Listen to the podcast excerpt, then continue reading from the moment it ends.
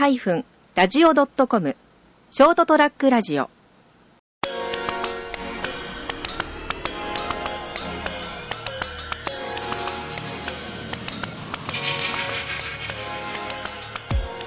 はい、皆さんこんばんは。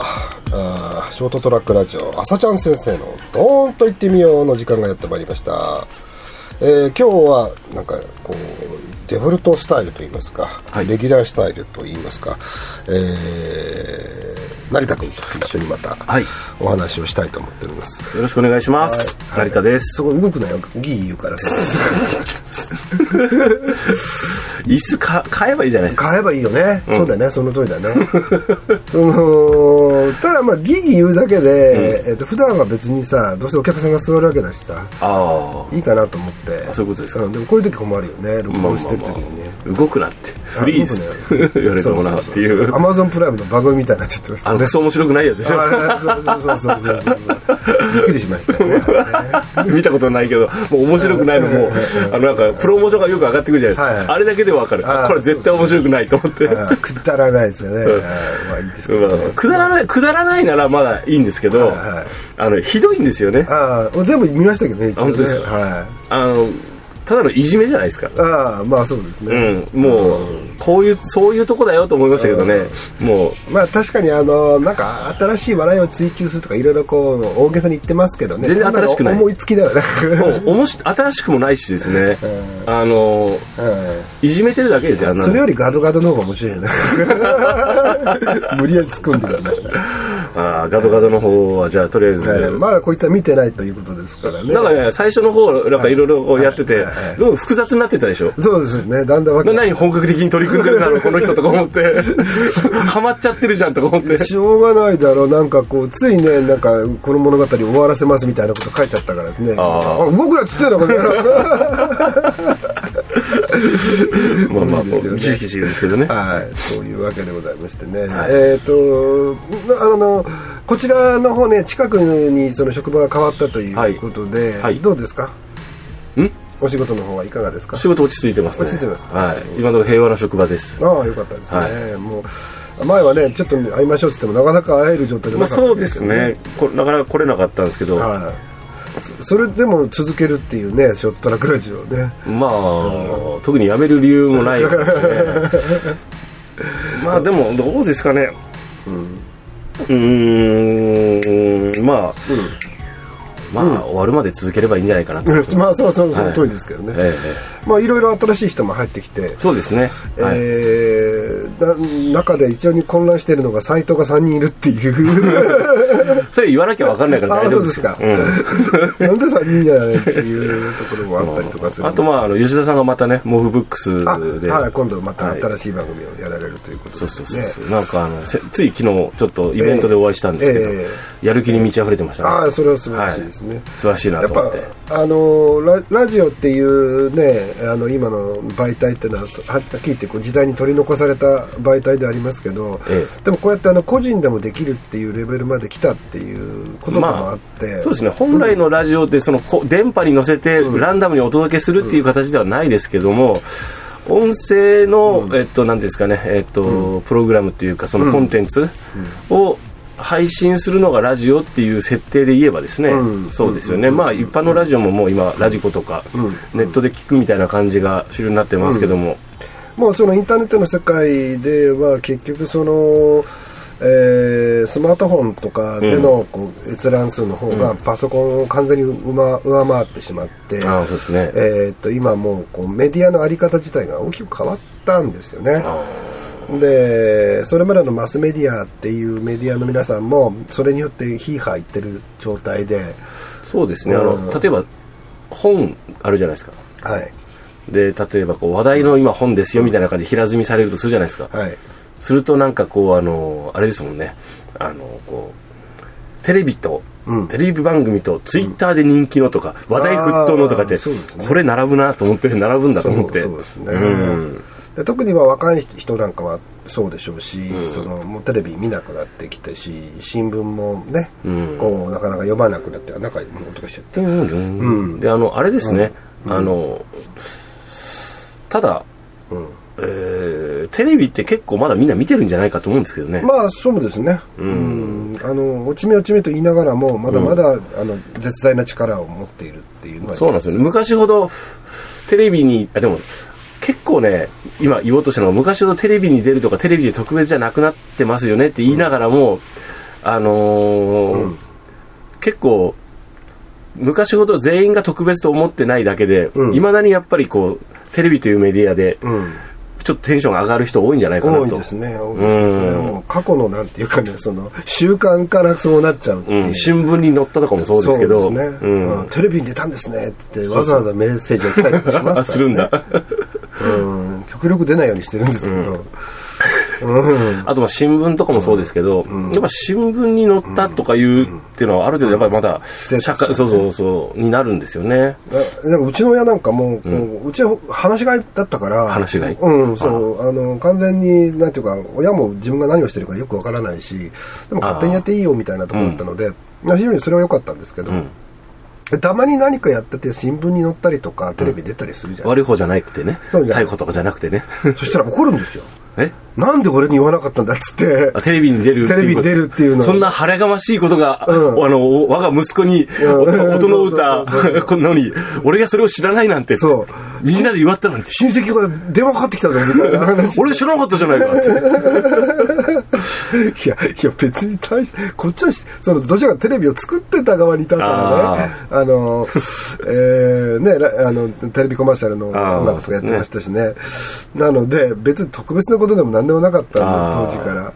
まあで、あ、ちょっとこれイベントやるんで告知でちょっとテレビ出とこうかなっつって出たりとかすると、はい。こう言わないと怒られるんですよね。あーやっぱだからまあ死んじゃいましたからね、もう親も。あれですよね。だから、テレビに、例えばじゃあ、親父、俺テレビに出るんだそんなの俺こう期待してたんじゃないですか。俺ラジオに出るんだよとか新聞に載るんだよとか言はいって、で、こう、あれですよ、もう親族一同に、こはいはう、い。そそれをこう全部発布してはいはい、で、いよいよ、あの、もうカウントダウンする勢いでテレビの前で、そうだね。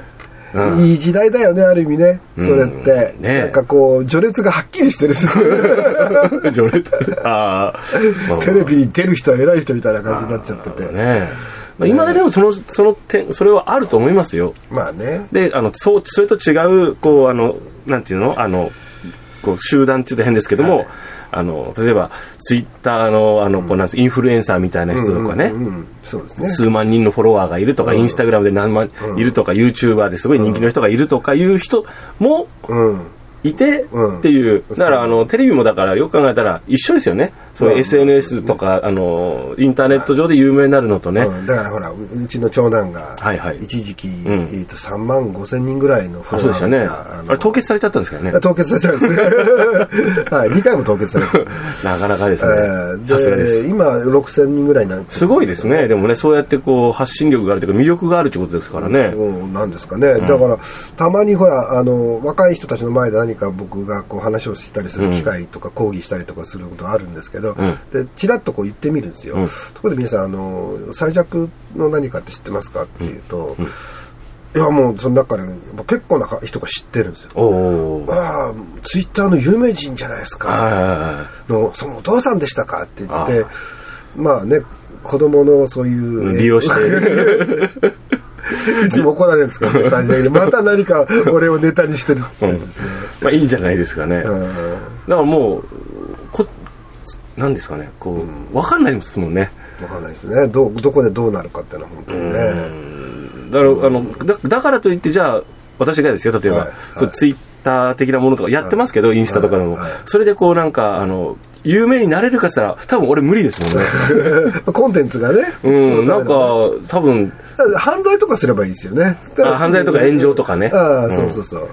しないけど。ただ、もう一発で有名人になります。ただ、まあ忘れ去られるのも早いっていうのはありますよね。そうなんですよだから継続して何かをやっていくっていうのは実は逆に難しくなってるのかもしれない。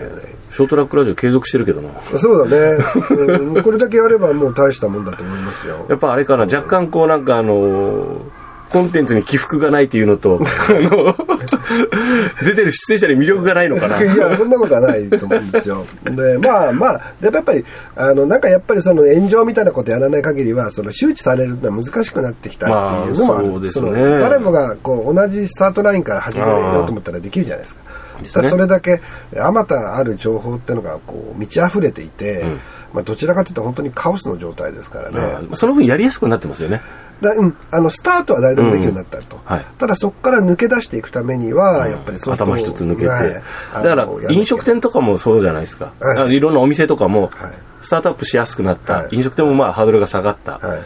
でそその代わり継続するのが難しい。特に商売の場合はねお金回さないといけないんで、うん、そうそうそう。ショートラックラジオも商売じゃないくらないから好きでやってるからこうなんとなく続いてますけどね、あのだ真面目に飲食店なんかそうだと思うんですけど真面目にやればあのちゃんとお金になるかってならないんだよね。あそうなんですか。残念ながら。あそうですかね。難しいんですよ。ちょっと今日フェイスブックにも書いたけどある、はい。まあ、料理屋さんでもう今なくなっちゃったんですけど、まあ、非常にあの正直にご飯を作ってくれる、まああー、お米にしろ炊き方にしろ、多分そのうんちゃんと聞いてないですけど多分一流料店で多分修行されたうん。経験がある方だと思うんですよ、ほうほだから味噌汁そのものがもう何の変哲もない味噌汁なんだけどこれがめちゃくちゃうまいんですよ。それ重要ですね。うん、でやっぱ出汁をきっちり取ってあるっていうのは分かるしその味噌の選び方とかバランスとかですね塩加減とかっていうそういう真面目なものをきちっと作って、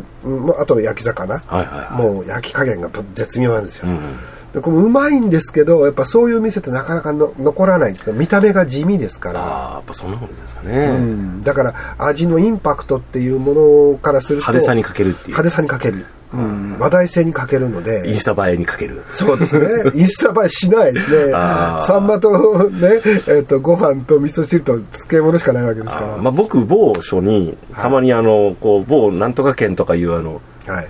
定食屋さん、はい。チェーンのね、行くんですよ。で、はい。美味しいと思うんですよ、はい。ご飯もそこそこ美味しいんですよ、で焼き魚とかあの、はい。おかずも美味しいんですよ。ただね味噌汁は決定的に美味しくないんですよね。ああ、そこね。わ、ん。かりました。決定的に味噌汁美味しくないですようん。でももう惜しいなっていつも思いながらこれでお味噌汁がもうちょっとちゃんと気が利いてればね。うんそうそう。だからご飯はさすがにあそこ気,、うん。気使ってるから。そうそうご飯美味しい美味しい。うん、であのー焼き魚もね、焼き具合もなかなかちゃんとしてる、そうそうそうそう。あの味噌汁って自分で作った方がうまいじゃないですか。そうですね。まあ、これ趣趣味っていうかね、まあまあ味の思考もあるから。ね。ただちゃんと出し取って普通に、あのーきちんと出汁を取って、あのー味噌汁を味噌を沸騰させずに、具をきちんとあの、いい具合に煮て、食べるとこの間味噌汁自分で作って、俺の味噌汁超うまいと思いながら、まあ俺自分が自分のために作ってるから、うん。うまくて当たり前なんですけどそうですね。でも自分が作った味噌汁ぐらいのやつをお店で出してくれたら本当にわ美味しいって感じるのになとか思いながら。だからまあよく言われるんですけど大抵の料理屋さんは自宅で自分がで作ったものよりも美味しくない場合が多いっていう人は結構多いですね。まあ、仕事だから商売だから。そうですね。商売だとコストとかね。手間とかいろんな計算して入ってきてこの金額に対してはこのクオリティですよ、うんやっぱり、ね、出汁をいちいちきっちりとそれぞれの出汁を取っていくっていうのは大変な作業ですから、まあ、お味噌汁もそのある程度作り置きしとかない。といちいち作ってたらあれでしょうけどそれでほら香り飛んじゃってるじゃないですか完璧に。そうですね。うん。そういう場合が多いからですね。そうなんですよねだからそういうところもあってのバランスの中で、まあ、飲食業やってらっしゃる方はやってらっしゃるし、まあ、中には非常にその生真面目にやってらっしゃる方もあるんですけど大体そういうところは儲かってないっていうのが多いかもしれないですね。ねうん、だから日本人のなんかねその味覚のこう変化みたいなのがやっぱ西洋化してどんどん味が濃くなってっていうのも影響してますからね。いいんですかね。うん。だからうちのあの子供たちの小さい時って一番のごちそうっていうのがですね、普段あの、えー玄米菜食だったんですよね。ああはい。一時期そうでしたね、うん、で子供たちのためにそうしたんですけど、その彼ら彼らが一番ごちそうだと思ってるのがあのマクドナルドのハンバーガー今日マクドナルド食べに行くぞって言ったらみんなすごいおよでも晴れの日だからの食事になっちゃってるからですね それがね、うん。うん全然うまいと思わないんだけど。僕もたまに食べたくなりますよ、うん。あのハンバーガーを食べたいんじゃないですか、うん。マクドナルド食べたいっていう。マクドナルドね。うん月1ぐらい食べますもんねなんか。だからあのーまあそういうなんか味覚の変化みたいなのは確かにこう、まああ、るしその、ね一般的に売られてる食べられてる美味しいって言われてる例えばコンビニ弁当なんかもそうですけど、うん。やっぱり味濃いですよね。ああコンビニ弁当食わないんですよね。あなんかパコスパが悪いなと思って。あまあ確かにね、それはあると思いますけどね、あのちゃんとしたのは食べたいなと思いますね。でもご飯はね、そうですねたまには。はい。ということでいろんな話を今日は久しぶりだったのでしてみました、お腹空きましたね。そうね。もうそろそろそんな時間ですね。はい。はい、じゃあということで今日はあこの辺にしたいと思います、えーどうもありがとうございました